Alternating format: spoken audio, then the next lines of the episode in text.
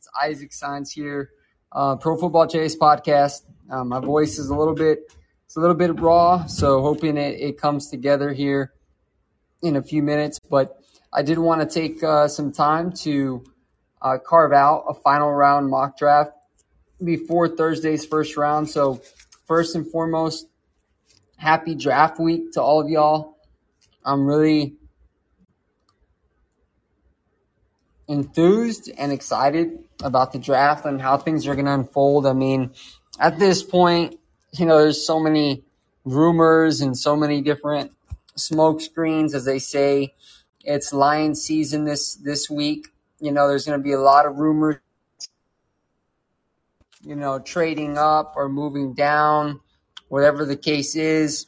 You know, there is um, a lot at stake uh, for some of these teams that are going to continue um, to move forward. And so it's a big week for a lot of people. Uh, I'm looking forward to seeing how the draft unfolds, man. Like I said, some people have said it before, um, but I think there's a lot of disparity um, in this year's draft. A lot of scouts, a lot of coaches, a lot of teams. Um, there's not a whole lot of consensus on these players, and so while we've been uh, being fed one thing and we, we've looked at a lot of common trends in recent mock drafts, I mean, really throughout the last couple of weeks, there's been a couple of consistent ones with, you know, Aidan Hutchinson being the favorite going number one overall. Um, that continues to be the trend. But then, you know, you see other um, draft analysts like Todd McShay putting out his draft rumors, right? And you're hearing that um, Travon Walker uh, may be the number one overall pick just because of the projection and his upside. And the Jaguars, you know, trying to go with a player that has a higher ceiling than Aidan Hutchinson per se, while Travon Walker's stats aren't necessarily um, meeting Hutchinson's in 2021.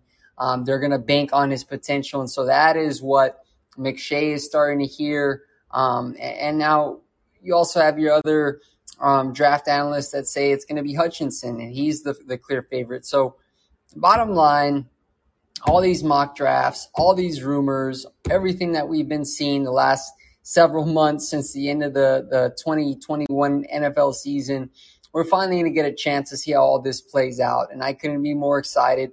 There's nothing like the excitement and anxiety that draft weekend brings, especially round one. You're seeing all the players, and I think we're going to see about three to five players that maybe are going to sneak into round one that have not shown up in a single round one mock draft throughout this pre draft process. And then we're going to see about two or three players that are going to slip out of round one um, that have been consistently mocked inside the, the first round of the 20 draft. This is going to be in Las Vegas. So I'm so excited um, about this event finally being live, and we're gonna get to see uh, the, the draft prospects that were invited. The NFL released the list a couple of weeks ago. There's gonna be like 25 to 30 draft prospects that are gonna be there, live and in person. You know, it kind of makes me remind, uh, be reminded about the virtual draft that we had in 2020 when everything, you know, of course, with COVID was shut down and there were no top 30 visits in person. Everything was moved to Zoom, and so now Las Vegas is finally going to have the opportunity to host um, the NFL draft, and I know the excitement and the buzz in the in the air is is wild, and so I can't wait to take it all in uh, right alongside everybody else. And so, with that being said, like I said, I wanted to release one final one round mock draft um, this week. So number one, I have the Jacksonville Jaguars um, taking Aidan Hutchinson. I know there's those recent rumors about um, Travon Walker being the guy, and you know what? That very well could be the case. I'm still going to go with Hutchinson here. I think he's the best end outside of Thibodeaux. I talked about it last week. I still think Thibodeaux is the best pure skilled pass rusher in this draft. But of course, there have been some rumors and murmurs about him being a, a self centered um, individual who may have his um, priorities and his brand uh, more prioritized than being a team player. And so, with those reasons being stated, the Jaguars, you know, have kind of looked away from Thibodeaux at number one overall and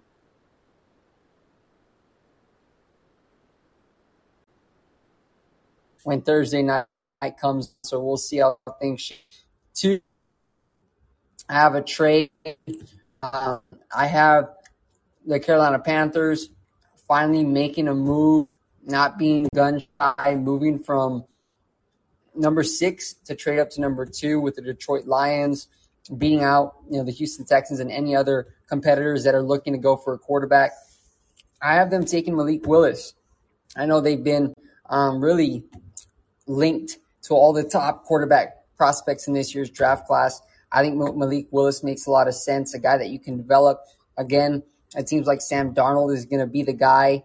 Um, maybe they give him one year, let Willis really learn, develop, and then take over as the face of that franchise moving forward. So, Malik Willis, um, I have him coming off the board number two, which which is very rich. But then again, quarterbacks do drive um, Thursday night drafts in round one. We've seen it time and time and time again. Um, teams are desperate for quarterbacks, and so I expect Malik Willis um, to be the guy coming off the board to the Carolina Panthers. They finally um, are aggressive, move up four spots, and they land Malik Willis. Now, number three, here's essentially where where the draft starts, you know, and the Texans they hold the cards, right? Because they could go tackle.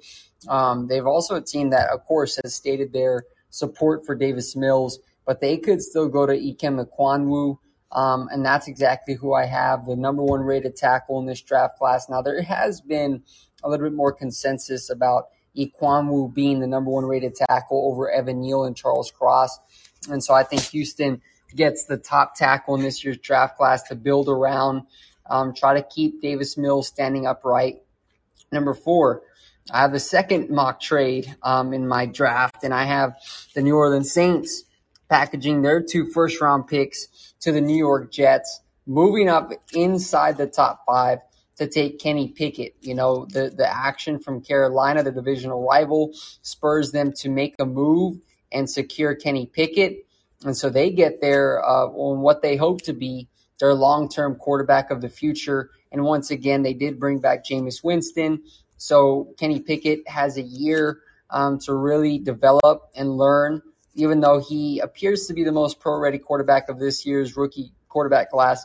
Um, he would have that opportunity to sit and learn behind Jameis Winston. Now, number five, I have Charles Cross. Um, the Giants, I know that they have in this mock draft Evan Neal's on the board there, but there have been some strong rumblings about the Giants um, being very, very high on Charles Cross because of his potential to, to be a dominant pass protector. And so, again, they add another offensive tackle. They went with Andrew Thomas. Now they get Charles Cross. Uh, and that's that's one of the things Joe Schoen has really been prioritized and focusing in on uh, on his first offseason there in New York as a GM is to build up the trenches on offense. They get Charles Cross at five. Number six, Travon Walker. Um, the Lions, you know, move back from two to six and still get the guy that everybody is penciling in um, for them. Walker, of course, talked about at the top of the podcast. He could very well be number one um, to Jacksonville, but in this in this uh, mock draft, he's still on the board at six. The Lions get their guy while accumulating more additional draft assets. So it's a win win for Brad Holmes and for Dan Campbell. Now, number seven, here's why I have the, the first cornerback coming off the board to the New York Giants. Um, they get their offensive tackle and, at five, and then they go and and I know Kayvon Thibodeaux seems intriguing here at seven for the Giants, but they, they're in need of a lockdown corner, especially um, knowing that there are some rumors about James Bradberry being shop. They've they've held discussions about trading Bradberry for the last several weeks. If they do indeed pull off a trade and send Bradberry. they're going to have a hole at corner. Um, Ahmad Gardner, the number one corner in this year's draft class, he would certainly be a good fit for the G-men and Wink Martindale, the new DC there in New York. Now, number eight, um, once Gardner's off, I think the Ravens, Eric DeCosta gets aggressive makes a jump in front of Seattle, who loves Derek Stingley. The Ravens know that the corner position is a huge need for them to fill in the draft. And so they go and they leap ahead of the, the Seattle Seahawks at nine, move up from number 14 and they acquire Derek Stingley at number eight. So I have them being aggressive, filling that cornerback role with one of the top prospects in this year's draft class. Now, number nine, Seattle's sitting there. You have uh, the top, top two corners that are off the board. Well, guess what? The best edge rusher, in my opinion, is still there at nine. I think they they they pull the trigger. They they're not going to pass up, you know, Cable. So they add him uh, a defense. Now, Jameson Williams um, here's where he comes off the board of my mock draft number 10, the New York Jets. I think this is his landing spot, and there's a lot of buzz about um, Jameson Williams being the number one receiver off the board, despite that um, ACL recovery. You know, his agent, Rocky Arceneaux, just posted a video last night um, with an update about Jameson Williams training, and he looks good. And the expectation is that he's going to be ready for training for week one.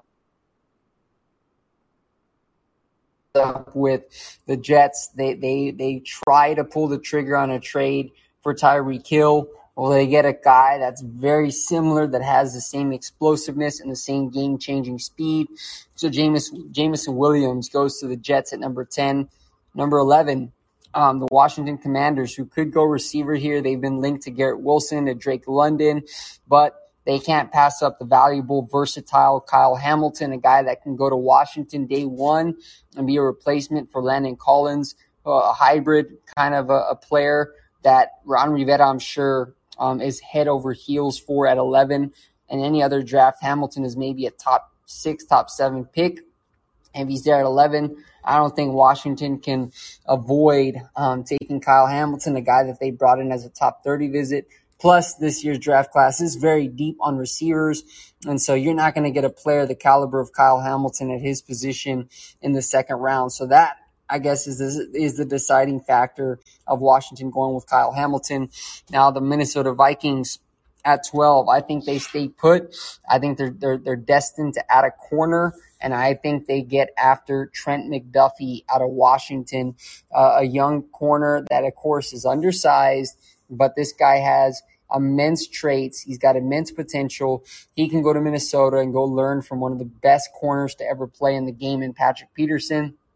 Um, kind of give him that red shirt year but the Vikings are desperately looking for a lockdown corner that they can build their defense around in the secondary, especially being in the NFC uh, NFC North when you got to face Aaron Rodgers a couple of times a year. That secondary is going to need some some upgrades, and Trent McDuffie is there to make that happen. Thirteen. Um, I have a I have a trade here. I have the, the Los Angeles Chargers jumping up um, to to draft Chris Olave, a receiver that they have held in very high regard, jumping from 17 to 13, right ahead of the Atlanta Falcons in my mock draft. They take Olave, and he's a speedster that can go along with Mike Williams and Keenan Allen. So Olave, the rich get richer. Justin Herbert gets another lethal weapon to target down the field. So good luck trying to defend that receiving corps uh, that LA could potentially have with Olave, Mike Williams, and Keenan Allen. 14, I have the Atlanta Falcons sitting there, of course, trading out of eight with the Ravens. They're now at 14. In this circumstance, they're they're absolutely thrilled that Evan Neal um, one of the top rated tackles is still on the board. They can uh, figure out what to do with them, add the talent now. They can always kick them to guard. Of course, you got Jake Matthews left tackle. You can start Evan Neal at right tackle. They do have Kaleb McGary there, so they could always kick McGary to guard or Neal to guard, wherever the, the case is. The Falcons, when you have a player of the caliber of Evan Neal, you don't pass him up, especially at 14. So he goes um, to Atlanta 15. I have the Eagles going after Garrett Wilson, the receiver of Ohio State he's on the board. He could be the number one receiver off the board. Although I'm picking Jameson Willis, uh, Jameson Williams going 10 to the Jets. So the Eagles get a, a physical receiver to pair with last year's first round pick, DeVonta Smith. 16, um, the Jets. I have them going with Drake London. They do need a receiver. They already took Jameson Williams. I think they double up here, um, trying to make sure that um, Zach Wilson is acclimated and has got some weapons on the outside. Um, 17, the Houston Texans. I have them taking George Karlaftis, who is there at 17, maybe a little bit of reminiscent of JJ Watt. Not calling him JJ Watt, but he does have that impact and that potential to be off the edge. 18, I have the Philadelphia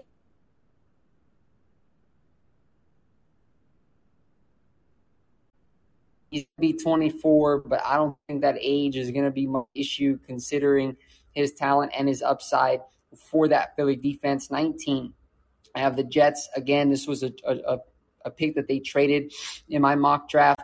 They got the, the Saints 19th overall pick. They need to shore up that secondary. They go with Andrew Booth Jr. from Clemson. Um, 20, um, Arizona. They trade up and they make a move for Zion Johnson. They move up from pick number 23 and they swap with the with the Pittsburgh Steelers. They get Zion Johnson. They move ahead. Um, and so they are able to to shore up the interior of that offensive line. Then next, I have another trade. I have the Buccaneers moving up and and getting a guard themselves, moving up from 27, acquiring that New England pick. They get Kenyon Green.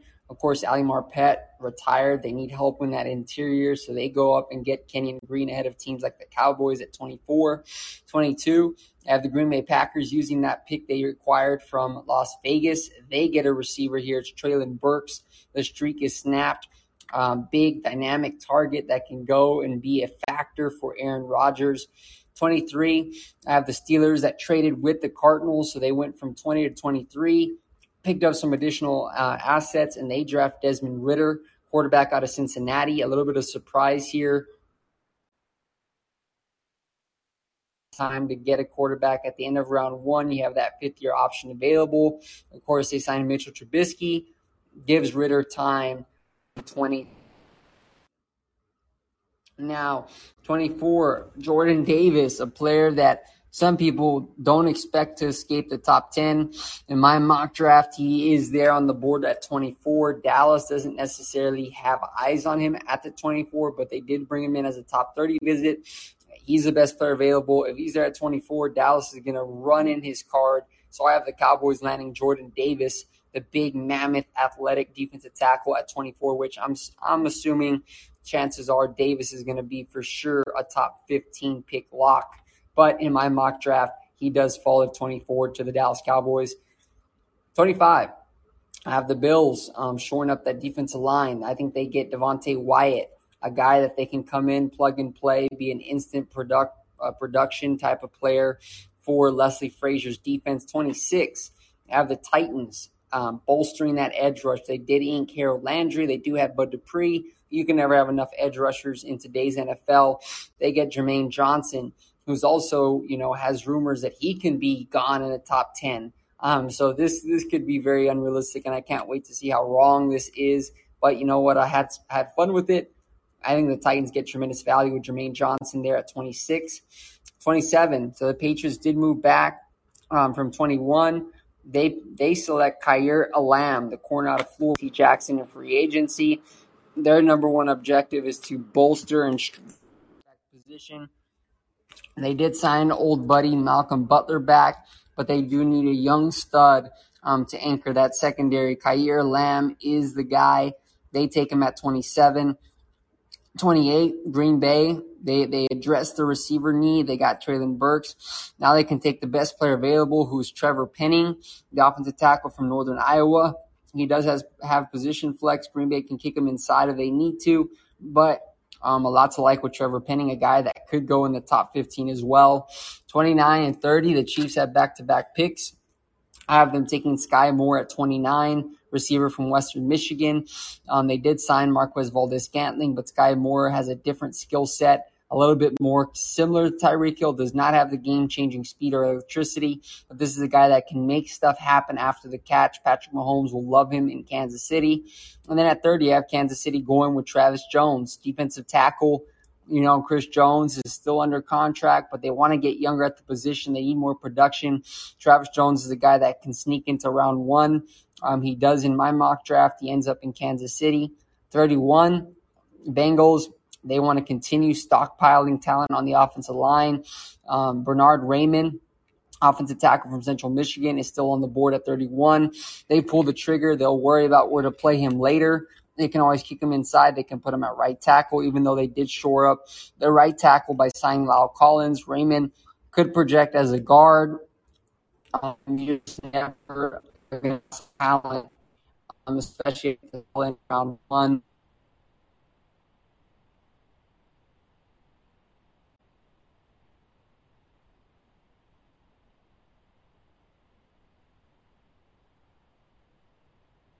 Who it wasn't for this guy could have very easy receiver off the board in this year's draft. A lot of upside.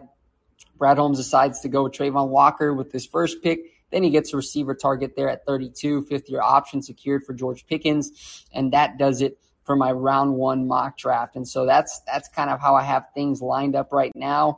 I do have the Jets double dipping at receiver because they did pick up 16 and 19, two picks from the Saints, including um, having their own. So three picks. So they end up with Drake London, Jameson Williams, and Andrew Booth. So they shore up the receiver and the cornerback positions. Um, again, uh, I can't wait for Thursday just because all these mock drafts that we've been seeing these last several weeks, they're going to be absolutely wrong and butchered and it's going to be awesome. It's going to be a lot of fun to see how wrong things are, and, and I, I have immense anticipation waiting to see where some of these studs end up. You know, and, and let's keep in mind that that the first round does get all the attention, right? But I also find it fascinating because day two and day three are really the money spots for for developing championship rosters. I mean, you look at um, I don't have those percentages in front of me, but I do know that there are more starters in the NFL that come in in rounds three through five than there are in rounds one and two. You know, and so you actually see more of these productive starters that have these 10 year careers that actually come off the board on day two and day three.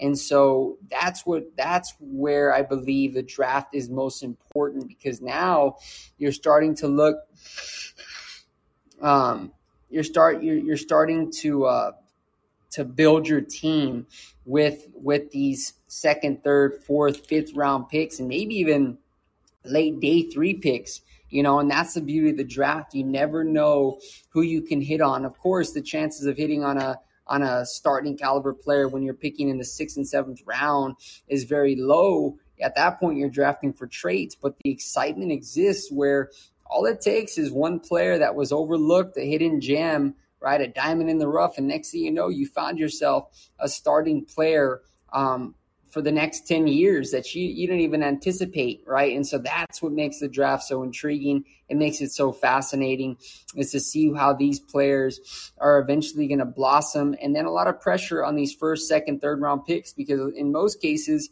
you know, unless you're a team that's just stockpiling talent at a position that you already have depth at, a lot of these players that are, are going on Thursday night and Friday they're expected to come in day one and if not be a starter, compete to be a starter or for significant playing time. And so the standards are very high for these guys that go early because they know they gotta they gotta start performing and excelling from the jump you know? And so that also factors into a lot of these guys and their mindsets is like man i'm signing a multi-million dollar deal.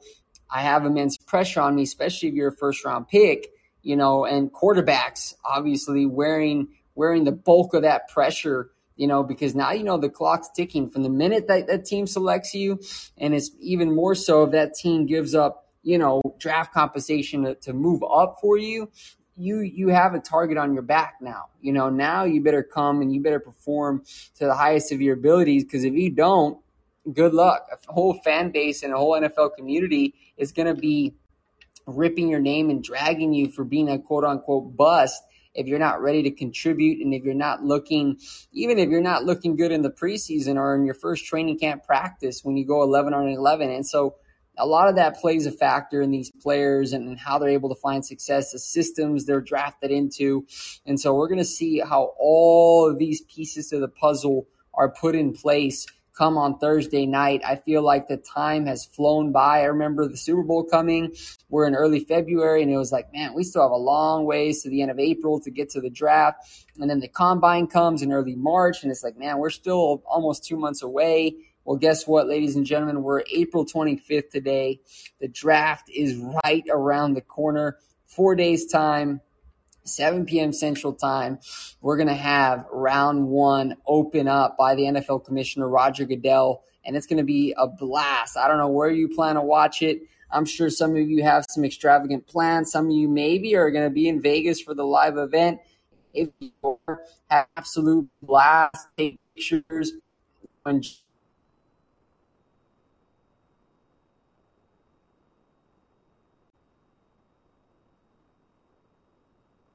announced Thursday, Friday, and Saturday, including a 5K. You know, or if you're just like me, you know, you're going to watch it from your home on a big screen, get some good food, enjoy the event. I mean, it's always a spectacle every single year, and it's going to be so much more fun to take in that it's going to be live. You're going to have players coming into the stage. You're going to have the fan dynamic. You're going to have boos. You're going to have screams, yells, you know, you name it. Um, the NFL, that's one thing you can't take away from them. They always are putting forth um, the very best possible production that they can. And, and, and it makes for must see TV, you know, the, the dramatics, the insiders live, you know, reporting on teams that are, are in negotiations for a trade up or a trade down. Maybe some big time players, um, veterans are going to be on the move when when round one officially gets underway. Obviously, you know, Deebo Samuel, that situation still needs to be settled. You, you know, he requested out. The question is, are the are the 49ers actually going to trade him? And if they do, you'd imagine that they want to trade him during night one of the draft because you want to be able to get that draft comp and and try to draft his successor immediately as opposed to holding him uh, uh, until after the draft. Then what? Then any draft pick you receive for Deebo Samuel is not going to be good till 2023, right? So I think the pressure is also on the Niners now trying to survey um, Deebo Samuel's trade market and see what they're able to get for him. Um, I know the Jets have been rumored to, to be interested in Deebo Samuel. Maybe the pick 10 is is kind of the the eye and the expectation for some of these teams. And so um, we'll see. Time will tell. It's going to be very exciting um, to see where this thing goes on Thursday night. Um, I will be having post by post um, updates for sure for rounds one through three. So Thursday and Friday, I'll be posting picks. Every pick that is that is uh, that is listed, I will have on my Instagram, Facebook, and Twitter with the graphics. I already got with my graphic guy. Everything's ready to go. I've got pictures of of the prospects. Um, so, so I'm going to have those live pick by pick updates. So if you're not able to watch live, you want to turn on notifications on Instagram, on Facebook, on Twitter. I'll be having the latest picks, the trades, all that stuff. Tune into my page at Pro Football Chase. I got you covered. Looking forward to it. Um, and again, finally, we get to put to rest all the talk, all the smoke screens. We get to we get to then realize, okay, what was actually legit rumor and what was all smoke. And, and when you see these executives talking, and guess what? We're to have more fuel you know, leading up to Thursday when all these GMs are going to their press conferences, pre-draft press conferences, talking about what their priorities are. You're going to have some GMs that are going to put out some statements out there, trying to, you know, shake up some things in the draft, give teams some impressions that maybe they're eyeing a certain player, a certain position, um, thus making teams maybe get a little bit alert and say, you know what, maybe we need to trade up ahead of this specific team. We want X player. Um, and so, so you know, the, the draft analytics start going wild um, from the jump. So uh, it'll happen all Thursday night, then Friday, and then, of course, Saturday, day three, rounds four through seven starts at 11 a.m. on Saturday. So it'll be a joy. Can't wait to tune in. Um, hope that you are enjoying today's podcast. Just a little bit of fun having one last mock draft before the big thing. Um, but again, we'll see um, just how many players we are were surprised by that end up going in round one. I'll be back here next Monday. This time we'll recap the crazy draft weekend. We'll see where everybody's at. We'll see how you're feeling about your team's draft load on who was acquired, um, who fits where, why a team made a certain move. I'll have all the breakdowns coming your way next Monday live here at um, the lunch hour, whether it be 12:15 or 12:45. I'll be coming live with plenty to discuss at the table regarding the 2022 NFL Draft. I appreciate your time. Have a great rest of the Monday afternoon. Just know we're a day closer to the NFL draft. Tomorrow's Tuesday, and Thursday will come before we know it. So, signing off one last time, I appreciate you tuning in to the Pro Football Chase podcast right here on the Callin app. Have a great rest of the day.